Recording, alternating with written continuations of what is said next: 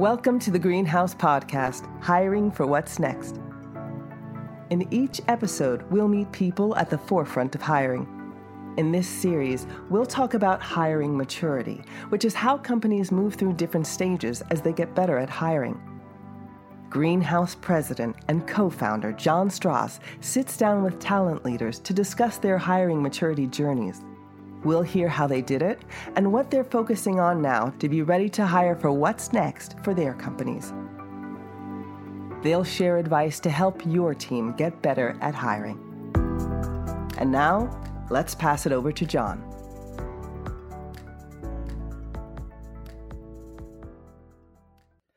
Hi there, welcome to the Hiring Maturity Podcast. This is Jon Stross, co founder and president of Greenhouse Software. My guest today is Heather Doshay from Webflow.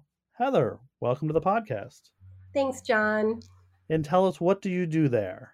My official title is VP People, which is not a title everyone knows what that means, and it looks different from company to company. But at Webflow, I lead our teams that include talent, which is our recruiting organization, people, which is kind of what you think of as HR, and then a few other small groups that are kind of in the operations umbrella, including executive support, workplace and office management, internal events, as well as our IT organization.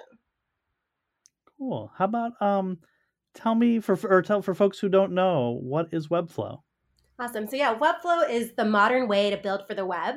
We imagine a world where every person who uses the web also has the power to create for it, which today only about one in 400 people can code. And it's a skill that takes years to master.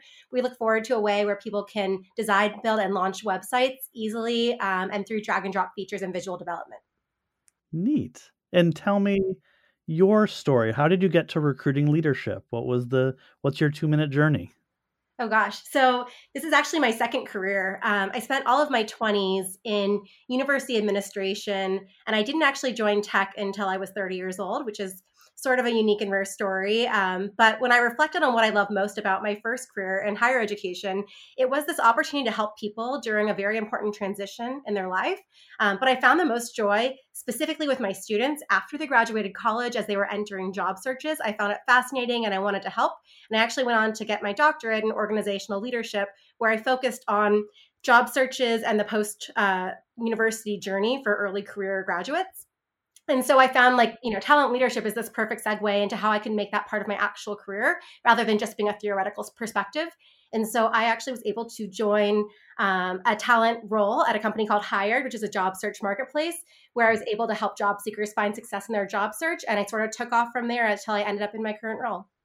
Wow that's a different that's a very different story than the typical like i worked as an agency recruiter and then i went corporate in house and eventually became a manager and now i'm the boss. That's pretty neat. Yep i was never an agency recruiter although you know i admire people who have the grit and tenacity to continue down that path. Interesting. Do you feel like you approach the job differently because of that Absolutely. Um, I think, you know, I, I, have a little bit of a, a bias or a preference towards people who are career changers and end up in recruiting because they have a little more empathy and compassion for some of the jobs themselves. Whereas if your entire career experience comes from sort of just knowing job searches without ever doing something outside of the recruiting field, you can become pretty single focused in how you approach the work. And, and having done another job out in the world or been on another team can be a really beneficial um, value add to a team. Yeah. It, that's that's neat. And the and the other thing I was thinking, you the other remote or interesting thing about you guys, the company is fully remote, right? We are distributed as a company. So we're about 70% around the world and 30% in our San Francisco office. Although right now we are 100% distributed, just like most folks. And I'm actually always remote. I should mention if at any point during this chat you hear a dog barking in the background, Charles Barkley is my best colleague and teammate, but he's sitting at my feet right now and he gets excited, especially when I'm talking live on things. So um, yeah, no, we are distributed. I always am remote, um, but right now our whole team is that's neat. I mean, I think every company is, or every every kind of office type company right now is is doing this hard pivot to like how do we be fully distributed at least for the near future.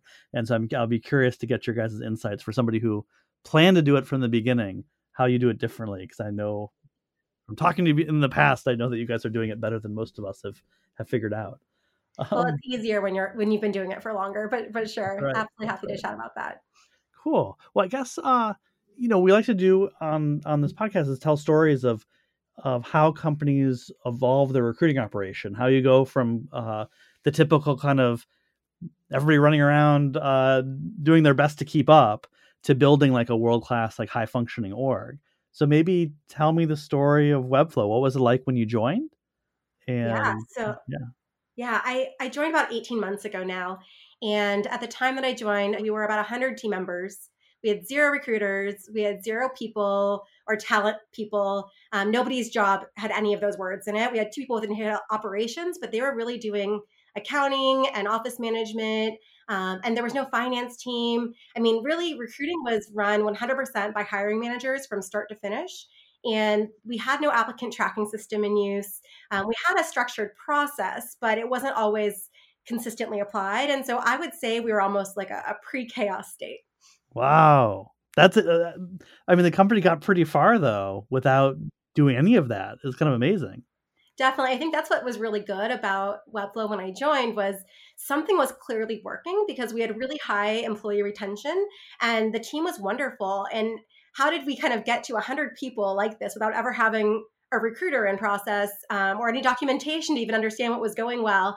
Um, so it was more about finding out what was right and then solving what wasn't working in order to kind of get to where we are. And we're still absolutely on that journey. But it's really neat to see a company get to 100 people without ever hiring a talent professional or working with one. Yeah. What What was the trigger point that got them to realize, you know what? What we've been doing is great. We've built an awesome company so far, but to get further, we're actually going to have to bring in specialists who and make this part of their job? What what was going wrong that forced them to to make that decision? Yeah, I don't know if it was anything going wrong as much as the natural evolution. You know, Webflow is a really interesting place in that we do a lot of things not in the traditional order that I've seen at other tech startups that I worked for or worked with. Um, so I was the first executive they'd ever hired on the team outside of the three co-founders. And so to hire a VP people first is sort of a rare thing to start with to hire your first executive at 100 team members is also a really rare thing to start with. Um, so there's a lot of uniqueness that's there. And I think ultimately what it came down to was our CEO, Vlad, who's a wonderful human, but is not a VP of people, uh, was finding that he was spending a lot of time doing that work. And so we really saw the value in bringing in this function early. It's investing in people as the most important thing, starting with talent and the hiring experience all the way through retention transitions. Oh, interesting. Okay, so where so where did you begin as you were like, okay, I've got to build this function kind of from scratch at a company that's already kind of working and has been able to make lots of wonderful hires? Yeah, you know, it was funny. I, I thought I was going to start in one place during my interview process, and then I joined and had this big aha moment and started in a totally different place. So, um, you know, it's, it's funny. I did the exact same job at the company prior, where I was the first people in talent hire to build things out from what's sort of working but not totally formalized into a more systematic um, approach, a more strategic approach. And when I started at Webflow, when I was interviewing, the way we framed problems during the interview process was we hire a lot of organic hires. We really want to think more about how do we strategically source people to find the best person for the job? How do we infuse, infuse diversity, equity, and inclusion into our sourcing process? All of that. And I was like, yes, this sounds so exciting. Like, let's solve for all that. And then I joined and there was no applicant tracking system. So there was actually no way to even know mm. what was working or what wasn't working or who had even applied or what the scorecards looked like. So the problem was actually that we didn't know who our best hires were or could be and we had no documentation to even know how we would understand if like what was happening on the ground. And so rather than implementing a sourcing program i actually was like let's first implement all of the process and systems so that we document what's working and we understand what's not working. And sourcing will absolutely play into how we approach this work but there's sort of layers and sequencing to how you build the foundation that you can build these programs on top of. And so we actually had to start much earlier than i expected Interesting. And and was there like full buy-in, or were they like, no, no, no, we want the sourcing thing, and you're like, no, no, we got to do an ATS, and they're like, what the heck's an ATS? Like, how'd that how'd that conversation go? Yeah, so I think it was really important to point out all the problems that we would have to solve, including the sourcing thing, and not deny that that's important. We had to actually like affirm that that was an important thing to do. But in order to do those things, you have to start with the foundations that make those programs scalable because ultimately, when you create programs that are short term solutions because you're just solving an immediate need, you end up having to recreate that same solution you know, less than a year later. And so rather than creating more work was kind of just doing the sequencing work of making sure we had the right things in order. So the first two things that I did, and I didn't get a lot of pushback on this, was hire a first senior recruiter to help build out all this stuff, as well as build out our applicant tracking system, which I know that we're here. I'm a greenhouse customer and we built that with Greenhouse. Oh, was there, uh, I'm I'm I'm wondering about resistance inside because I know you you know you must have a bunch of hiring managers who had made a bunch of hires on their own without you. Were they like, "Oh, thank God you're here. This is great. Whatever, I'll do it any way you want," or were they saying, "No, no, I've been doing it my way. I'm going to keep doing it my way." Totally a mix, um, yeah. as you can imagine. And I and I will say I I take full responsibility for this dynamic too because when I'm a hiring manager, I fall into the same trap, which is I want the support and help of a recruiting team, but I also want to do it my way. And so ultimately, you sort of get a little bit of both like excitement that we're here and an idea of how we're going to help without realizing how integrated the solution really has to be in a partnership between the hiring manager and the talent team. And so I think a lot of it's just affirming the desires of the folks on the team, but also bringing consultative insight to help them understand how they can best get to the actual core issue they're trying to solve for. So if the core issue is not, oh, I want sourcing done for me, the core issue is, I want the best i want to know that i'm making the best possible hire and just not relying on who's cold applied to our site. Well sourcing for sure is one channel through which we can do that but also we can create more rigorous processes that make sure that we have the most signal to noise in our hiring processes and that we're really thoughtful around how we attract the best organic talent through our site as well and there's a lot of programs we can do that contribute to it and of course sourcing is a major one but let's look at the whole picture and find the most impactful ways to get to those those core goals and generally, people are receptive at the high level. It's just when it comes down to kind of what you actually have to do on the ground, like how you actually have to do work as a hiring manager to design job descriptions in a certain way or a process in a certain way. That's where sort of the rubber hits the road, and you have to have the real conversations around um, the work that needs to be done. Was was there a moment where like it clicked and it worked, and some hiring managers like, oh, I see what you mean. This is actually great. Uh, for sure. I think whenever a hiring manager tries something out new that was outside of what they wanted to do with a recruiter, um, they'll have those aha moments, but you kind of have to show them. You can't expect people to really see the value of your work until you bring that value. And so it's a lot of kind of building relationships and trial and error. And I will say it takes, I mean, years to get the best relationships down on a hiring front. Um, but like one example we had recently was uh, one of our recruiters worked with a technical hiring manager on the engineering side and, and he had a process that he wanted to follow and also wanted to attract a really diverse team. Um, and ultimately that team that he was managing was was not the most diverse team in our company in fact it was one of the least and what they did was typically they would open a role and then you start sourcing and then you start finding candidates for that role but by the time you've sourced people and attracted them into taking that first call what would end up happening is you've got a bunch of organic people who've applied in who you're already talking to and the timing is off. And so sequencing these things out is so important. And so our recruiter suggested that she maybe source a number of candidates before even opening the role so that by the time the role gets posted live we already have a dozen or so candidates in process. And in doing so not only was she able to show value of sourcing in a really strategic way but she was also able to ensure that the timing of outcomes when people were applying weren't leaving those candidates that we were going out and trying to find behind or in the dust to kind of hurry along in a process they weren't quite ready for. So those kinds of things are small and they're anecdotal but kind of systematizing those across the board throughout the organization is so huge. And i think that's where recruiting professionals can really show their value is by suggesting a different way of doing things to get to the core need that that hiring manager has. That's a that's a great one. Our team actually at greenhouse just started doing that as well where they're realizing that uh, you know different sources are going to provide you very different pools of talent. And if you just kind of wait for like well who applies online? It's like that may not be the most diverse set of people and so what you may want to do is like go proactively source because you can control who you're sourcing for um, before you actually open it publicly. It's really interesting. Totally. And it's a whole different approach. I mean, it's hard to manage in that you're telling people about a role that's not yet posted, but um, in a lot of ways, it's that creativity that really works in, in changing kind of the narrative of how things play out for sure. I'm glad you're trying it too. Yeah. How about, well, tell me more on the, um, the remote side. Is there anything different as somebody who's been thinking about how to do a distributed workforce for much longer than COVID times. Um, are there anything different that you guys that you all do? Well, I think a lot of things are different, but a lot of things are pretty much the same. And it's kind of nice because when COVID hit, you don't have to change a thing about your hiring process because any role that we post, with the exception of, say, an office manager, is generally going to be eligible to be remote. And so ultimately, any set of candidates that you have, it's actually harder when you create parallel processes where historically, you know, you have a first round call and then maybe a take home assignment or a second round deeper dive call. And then you end up in this team panel stage, which is what we call an on site since there's no actual being quote unquote on site, um, but a virtual on site of sorts.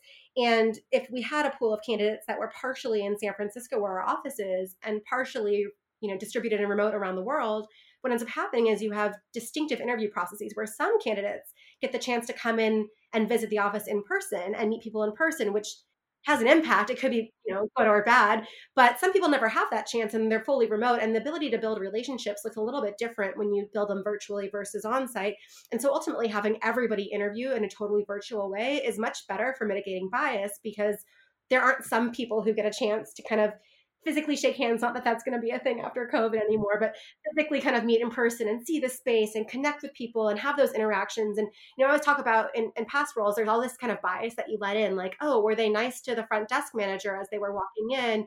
Um, you know did they take their glass back to the sink? Are they responsible? Are they thinking about the business? Like some of those little nuanced things that people will let get into the way of their scorecards or their decision making processes during on-site interviews they're totally gone when everything is virtualized um, and they're equitable across all of the candidates, whether they're on site or not. So, in, in many ways, I actually think it's quite better to be totally remote. But of course, that's not realistic in a place where you're trying to also sell an office culture uh, when you have an on an office opportunity.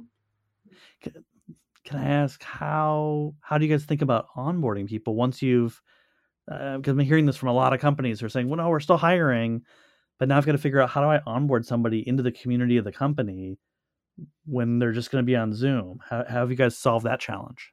Yeah, so all of our onboarding has been remote and virtual pretty much since the start of having an onboarding program, with the exception of if you're physically in office, you get an office tour. So that's really the only difference. One of the unique things about being globally distributed versus maybe just remote, like some companies that are in person might be remote, but they're all maybe in the same time zone. Um, they're just working from home right now. And when we're globally distributed, you've got time zone issues. So when the person in San Francisco who runs onboarding wakes up in the morning and starts their day, it's already the end of day for someone in in Europe and in someone in, in APAC, the day is over. They're in tomorrow morning already. And so how do you really meet people so that they get to have their first day experience and make it equitable so that no matter where someone's based, they get that same great experience. So we've actually uh, created an online program that's completely self-paced and automated where we've got video content and documents and we're still optimizing it because it's a lot of information overload especially if you're doing it alone without that in-person interaction um, but everything is done in an automated way so that the person can start their day on their own time zone and kind of follow through the whole process and find ways to connect with people. And then we create some things that are a little more customized like having uh, a virtual buddy. So that buddy might be the completely ad hoc personalized experience where you're talking to a real human but the information is happening in a super automated way. Um, and then as far as kind of equipment which is another big question people always have you know thoughts on is we ship everything to people's homes and we always have done that. I will say you have to get really good at working with your partners and vendors in order to make sure that you've got enough supplies to meet your onboarding needs. So being you know successful at forecasting is going to be really critical to making sure that everyone has a great onboarding experience but 100% automation um, is the way to go for virtualizing it and, and making it sustainable in the long run. Neat. I mean i think that's uh there's clearly levels of nuance there that I think the rest of us haven't figured out. Most people are like, well, all the onboarding meetings we used to do, we just do on Zoom. But I think the idea of um, solving the time zone thing is a whole extra level of complexity that people haven't quite grappled yeah. with. Time zones are the biggest challenge to date. So I've been doing, you know, te- re- remote work and distributed teams work for a people role for, gosh, five years now. Um, and that is the one thing I cannot solve. And especially in these times, as people a lot of times are kind of a little bit of like a diaspora happening where people are leaving large cities and going back to their parents' house to live there for a while or finding a lower cost place to live and enjoying some time in a quiet Airbnb for a month or two while they can. And it's really hard to navigate the challenges of collaboration when people aren't working at the same times of day. So it's certainly the probably the, the, biggest challenge. Either you have to ask everybody to conform to a certain set of times, and that might not be comfortable for all, or you have to recognize that asynchronous communication is something that you have to really invest in in a thoughtful way. But um, there's no easy easy way to solve for that. That's interesting. Well, so we'll keep expanding on that uh, in just a moment. But first, we're going to take a quick break. Want to find out how effective your company is at hiring? Then you're ready to take the Greenhouse Hiring Maturity Assessment at greenhouse.io/hma. After you take the assessment, We'll send you specific ideas and strategies to help you take your company to the next level of hiring. Take the free five minute assessment today at greenhouse.io/hma. First impressions set the stage for the entire candidate interview process for both candidates and recruiters. Calendly saves you back and forth interview scheduling emails by giving candidates the power to choose their preferred time to meet. Calendly is updated live so you can prevent double booking. And since they're only choosing from times you know work for your whole team, your company can accelerate time to hire with efficiency. Connecting quickly with your candidates is as easy as sharing your Calendly link. That's why thousands of hiring teams use Calendly. It just works. Try it for free at calendly.com. That's C A L E N D L Y.com. Okay, let's jump back into the conversation. I want to ask one more question about uh, distributed working. I mean, I feel like there's always been a handful of companies like yours who said, listen, we're committed to distributed, and you kind of attract people who specifically want that because there's definitely a percentage of people who are like, I want that. Right now, I feel like there's a whole pile of people, like, say, me, for instance, who don't want that, but are being forced into it. Have you developed like guidelines or help to like help people figure out here's how to work productively in a distributed environment? Gosh, yeah. I mean, so so maybe first before answering that question, I would I would point to a couple of things. One is, um, you know, when you think about why you really like working in an office environment, like what are those reasons? And generally, people will share things that aren't going to be possible in a post-COVID world, at least not until there are, you know, vaccines and all of these things that will make it safe to have more personal contact. And so when our team, you know, our, our leadership team also, with the exception of me, is actually all based in the Bay Area. And when they um, we're talking about wanting to reopen and pushing a reopening, I explained like we're not going to have catered lunch where everyone's sitting around tables talking together. Like that's not going to be a thing. You're going to be spaced out in your desks. You're going to have an assigned phone booth that you can use for that day. Like there are going to be a lot of precautions in order to make sure that the space is safe. And then everyone sort of was like, oh no no no, that's not what I want. What I want is that interaction with humans. And so ultimately, what you want to find is new ways of reinventing interactions with humans in a way that kind of helps people feel not only productive in their jobs and able to really not see those roadblocks and how they get their jobs done, but also makes them feel a sense of inclusion um, within the company culture and, and feel psychological safety to do their best work and to take risks and all of those things. And that is harder to do when you are remote. You have to be extremely intentional about how you do everything. And then the other thing I would just mention as a side note, which is I did a podcast or a webinar when when COVID first started. Like the day things shut down, I did a, I did a podcast, um, and that day we talked about how remote work was going to look. And I was so excited for people to see the value of it because I had not experienced what life was like after everything was really shut down and people were social distancing. And then a few weeks in, I realized, oh no, people are going to be having a terrible experience working remote because they're also in the middle of a pandemic and social distancing. And some of the things that I really recommend people do when they work remotely in order to find that balance and that sense of, of you know, peace and productivity in their own workspace aren't really possible when you've been sort of forced into it and you can't go do other things that would typically bring you that outside balance in your life. And so I, I think that there's going to be a curve basically. If, it, if I don't know where we are in the curve, I think it depends on different people, but this notion that um, they might conflate remote work with what it feels like to work in a pandemic, which is not the same thing. And so recognizing that the things that we're doing today, even with a team that's been remote for seven plus years, um, are now kind of being reimagined in a world where we're also thinking about mental health issues and social distancing and all of the changes and policies and programs to support parents during this time and, and all the pieces that are sort of playing into this bigger dynamic. So what you're saying is recording a podcast from a closet with some questionably smelling shoes is not representative of distributed work. I mean, maybe a podcast is always better in a studio and or closet, but but for sure. I mean, I think I, I think about like my life pre-COVID, my, my stressors. If I had a busy day at work, I would go to a great gym class and see people there. I would go out to dinner with my partner. Those things are not available, and so you leave your workspace and you maybe if you're in a large city, walk two steps over to in your studio apartment to your living space, and you don't see that separation. And that's a really important and healthy thing to find. And so encouraging people to recognize that that's just the normalcy of what we're living in right now now and it's not necessarily how remote work is all the time. And then how do you design for both the current situation and the future world when you can go back into your normal lives? But yeah no i mean closets i, I highly uh, recommend uh, finding some space that is just yours that you can make customized and bring a lot of joy to. Even during COVID, I had an office space that's like an old bedroom upstairs in my house. And um, I have old furniture in here. There was nothing inspiring about it, but I didn't really care because it was sort of a quiet workspace. And then I would leave it. But recognizing that I am always in my house right now, um, I invested in like a beautiful, you can't see it because we're all on just sound here, but a beautiful backdrop of gallery art that makes me really happy and a hot pink rug and I painted an accent wall. And those tiny things make a really big difference in enjoying the space that you're working in. And I, I get that that's a privilege that not everyone has in their space. And so even if it's a closet, like making it feel comfortable and exciting.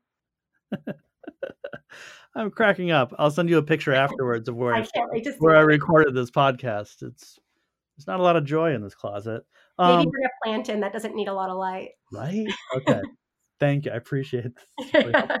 um, how about uh, let's turn our attention to uh, you know what what does success look like in a year for you all? Where where are you currently evolving? You know, you mentioned it's been a year and a half since you started, probably kind of from from nowhere. Sounds like you guys have gotten pretty good. What's what's next? Yeah, thank you. I mean, I, it's nice to step back and kind of look at how much progress we have made because in the thick of it, I do not feel that way. I often feel like, oh gosh, like we're chaotic every other hour and then we're um, systematic or strategic in some pieces. But I think I took our assessment, the, the greenhouse assessment, um, and recognize that we're systematic in three of our four areas with inconsistency still in operational excellence. And I think our goal is really setting that goal and then working backwards to figure out how we get there, which is to become strategic in at least half the areas by the end of you know the next six to 12 months and then over time move to being purely strategic and really systematic and consistent in how we work. Um, i think recognizing also and i would say this to anyone listening at home to celebrate the wins that you do have because ultimately it might feel like I when I took this assessment I was actually quite happy because I was convinced we were going to come out chaotic still because that's how I feel sometimes. But really getting a chance to sort of acknowledge some of the great like strides that we have made that have helped us are, are so huge. And so ultimately I, think that there's a lot of opportunity in celebrating the small wins but still setting our eyes on something a little bit bigger. Um, and so for us I think my my biggest things are three. So one is I hope we can staff up our team, and I want to just give a shameless plug. We are currently hiring a senior technical recruiter for Webflow, and if this interests you at all, what I'm sharing about how our team operates, would love to invite you to apply.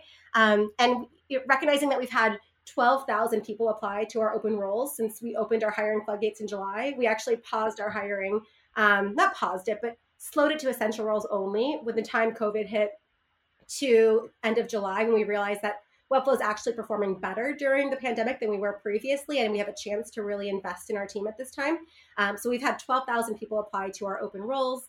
Um, and I recognize that we do not have a great experience for 100% of our candidates. And we have a responsibility to create an excellent experience for 100% of our candidates. We really started with sort of the back end of things, which are a little bit uh, less interesting or exciting from like an employment brand standpoint, but really making sure our processes were mitigating bias and we're structured and we're consistent. That was really our, our top goal. And now that we've done that, we're looking at really how can we optimize to have you know more thoughtful funnel of hiring? How can we think through all these things? But parallel how can we create a better experience for our candidates? Too often does someone kind of feel like why did it take me this long to hear back about the next step? or whatever that thing might be. And, and really getting to the bottom of all those things. And so i think really the way i want to get there is by using the data that we now have. So again pre ats pre applicant tracking system we didn't really have access to any data that told us how we were doing. We only had anecdotal stories of who we actually hired. And that can really bias you towards thinking everything's great because people who get hired generally have a great experience, and people who don't, what you want is for them to have also a great experience, but that's not always the case. And until you can really start tracking who doesn't get hired and how their experience goes, it's really hard to see the full picture. And so I think, you know, again, step one is really staffing up the team so that we can ensure a great process. And then from there, using data to inform kind of how we can optimize and improve different parts of our hiring process so that we are squarely strategic in how we think about our work. I know that was a pretty all around intensive question um, mm-hmm. slash answer, I guess, but, yeah. hopefully that helps. No, it's neat. I mean, it's, uh, I think one of the themes we've that that kind of we always tease apart within this podcast is that uh, you have to separate the like day to day chaos of running a recruiting operation where there's always candidates to be scheduled and offers to go out and scorecards to be filled out um, with like stepping away from that and doing like the meta thing of like how are we doing process wise overall what is the maturity of our organ of our of our function Um, and it's sometimes hard to separate those two things, and you get sucked into the first one and don't get to work worry, uh, work on the second one. Yes, I always say you have to see the forest for the trees, and it's trite, but it's true. But then also recognizing if you only see the forest, you may not pick the right trees to focus in on. So, kind of using you know every little bit of input or insight you have to, to make the best decisions for you, but stepping back every once in a while, and you know one recognizing how far you've come, and then and then two figuring out the best possible, most strategic ways to make investments in the future. There you go. I mean, I think that, that ultimately, like, I think that becomes the thing that separates the orgs who make who who really get there versus the ones who continue to struggle. Is it's really easy to get stuck in the the daily chaos, um, and the people who are able to step back and say, "Well, wait, what three things can we get better at this quarter?" And if we just get better at three things every quarter like after two years like that's a lot of stuff you got better at you know? 100% there's actually um, a leather small goods company called Cuyana which i don't know if you've heard of them but their their tagline is fewer better things and i try to like leave that as a mantra for myself as well and it applies to so many other things besides a wardrobe so i, I like to kind of take that and, and calm myself whenever something feels really really unruly or too hard to solve. Yeah we the one at greenhouse is always uh, you you can do anything, but you can't do everything. I love it. Yes, that is so important to remember. Like great greenhouse internal wisdom. Um, well, let's let's let's pivot now to the the lightning round. We have a couple of quick questions that I always like to ask people. Um, and who knows what we'll learn. So, first is best HR tech tool other than Greenhouse, of course. Oh gosh, um, that is a hard question. Okay, can I share two? Go for it. Okay, so one, Bravely. Bravely is a tool that allows people to get support during challenges at work and in times of need. It's amazing and it is more critical this year than ever when employees are facing all sorts of mental health issues and work crises going remote. Uh, Bravely is the best investment I made pre COVID and it is paying dividends right now. That's a great plug. Thank you for doing that one. Yes, I love Bravely. Um, and, and number two, I would say is Lattice. So the reason why I hmm. say lattice is because they are growing, and this is a pun that I intend. They have a new feature called grow, or a new product area called grow, which is basically operationalizing career pathways. And so it's to me this continuation after greenhouse. You attract these great people into your company, and you really want to see them thrive. How do you responsibly help them understand what their pathways could look like at your company so that you retain them? Because ultimately, retaining people and helping them grow and develop is always a much more efficient process than having to do a bunch of backfills back on the talent side. So Lattice is growing in this beautiful direction that I'm super supportive of. That's awesome. Another good one.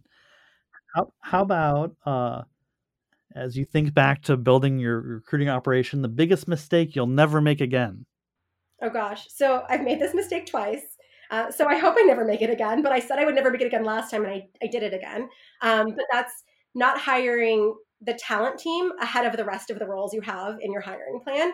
Um, it's really hard to launch an open talent role the minute you have the absolute need for it because you're probably hiring a bunch of other roles as well and suddenly you can't focus on your own team and so sort of put the mask on yourself before you put the mask on the other so that you can kind of breathe and take care of your team excellent that's a good one how about biggest mistake you'll definitely make again um, okay so let's see uh, i would say spending money so i think you have to be wise and intentional but I come from higher education and university administration where you're given a very strict budget and it doesn't change until the next year.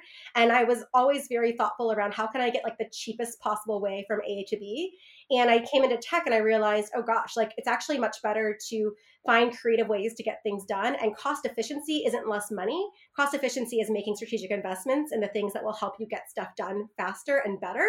And so I would say, don't be afraid to, to spend money. And I am trying to make that mistake more often. That's a good one. That's a really good one. Yeah, I think it's one of those things where I think uh, people get beat into them, like don't spend anything. And the thing is, the problems we're solving can be so valuable, especially these these tech companies, where like the difference between not making it and making it are so huge in value that like a couple thousand dollars extra here and there to like get that right hire can more than pay for itself. They're like complete hidden costs and not spending money. So right. by not spending money, like what are you actually going to lose? And is that worth it?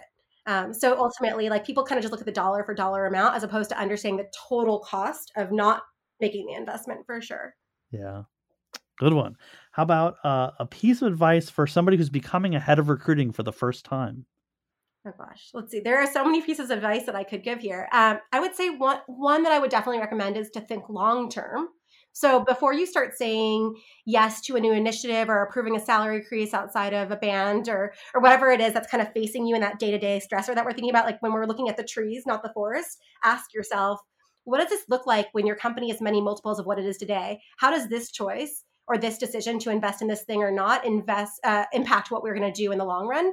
Um, because the shorter term the decision is, the more obstacles you're going to see and the faster you're going to have to rebuild whatever you did in the first place and create like a 2.0 version of it. And so definitely trying to imagine does this scale with us when we're two times the size we are today or am I going to have to redo it if I do it this way?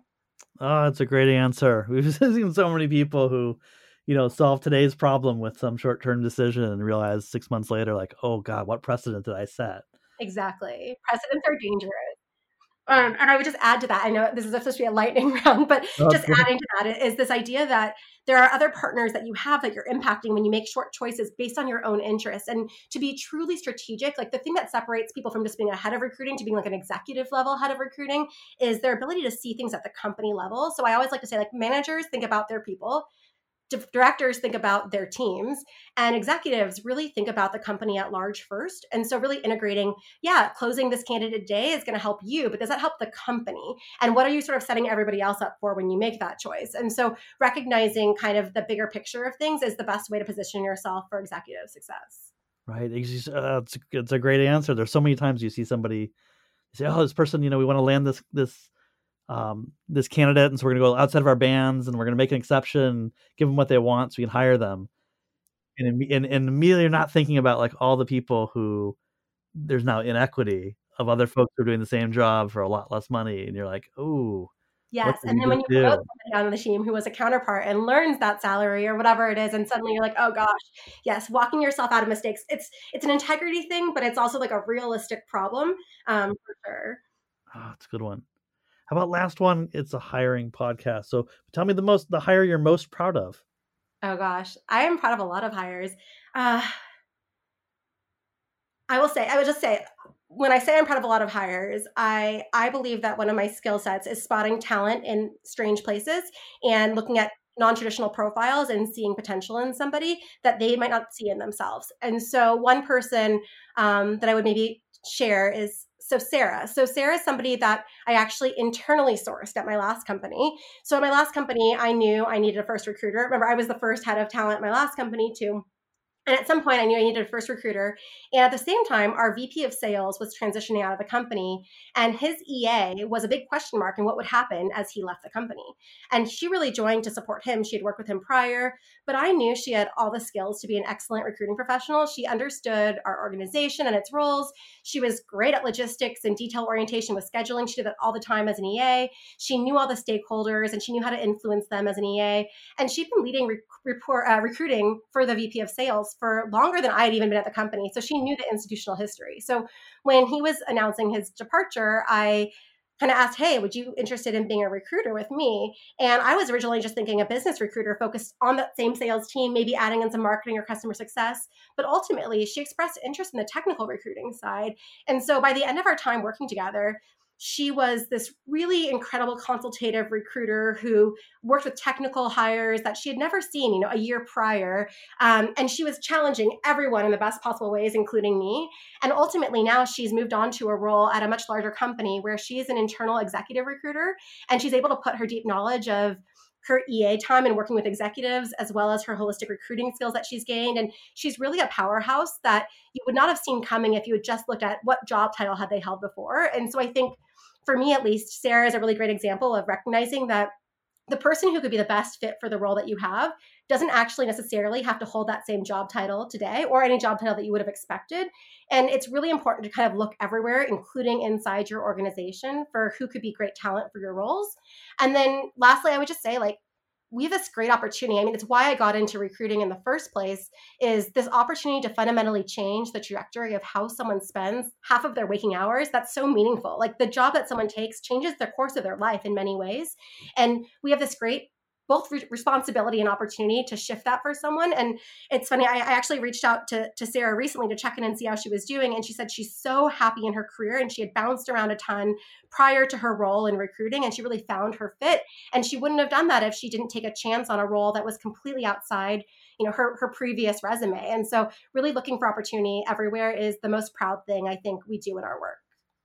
That's awesome. That's a that's a great way to finish that. I totally agree, and I feel like I take so much pride in people like that, where you realize, like, God, look at the impact I got to have on that person. Totally. Right. I'm glad you think it's awesome. I, I love those. They're my favorite stories. Absolutely. Well, I think we've got to the end. Thank you so much for being on the podcast. This is great. I really appreciate it, Jon. It was so much fun to join you here. And I hope you're enjoying the closet. oh, man. My feet are asleep. I'm dying here.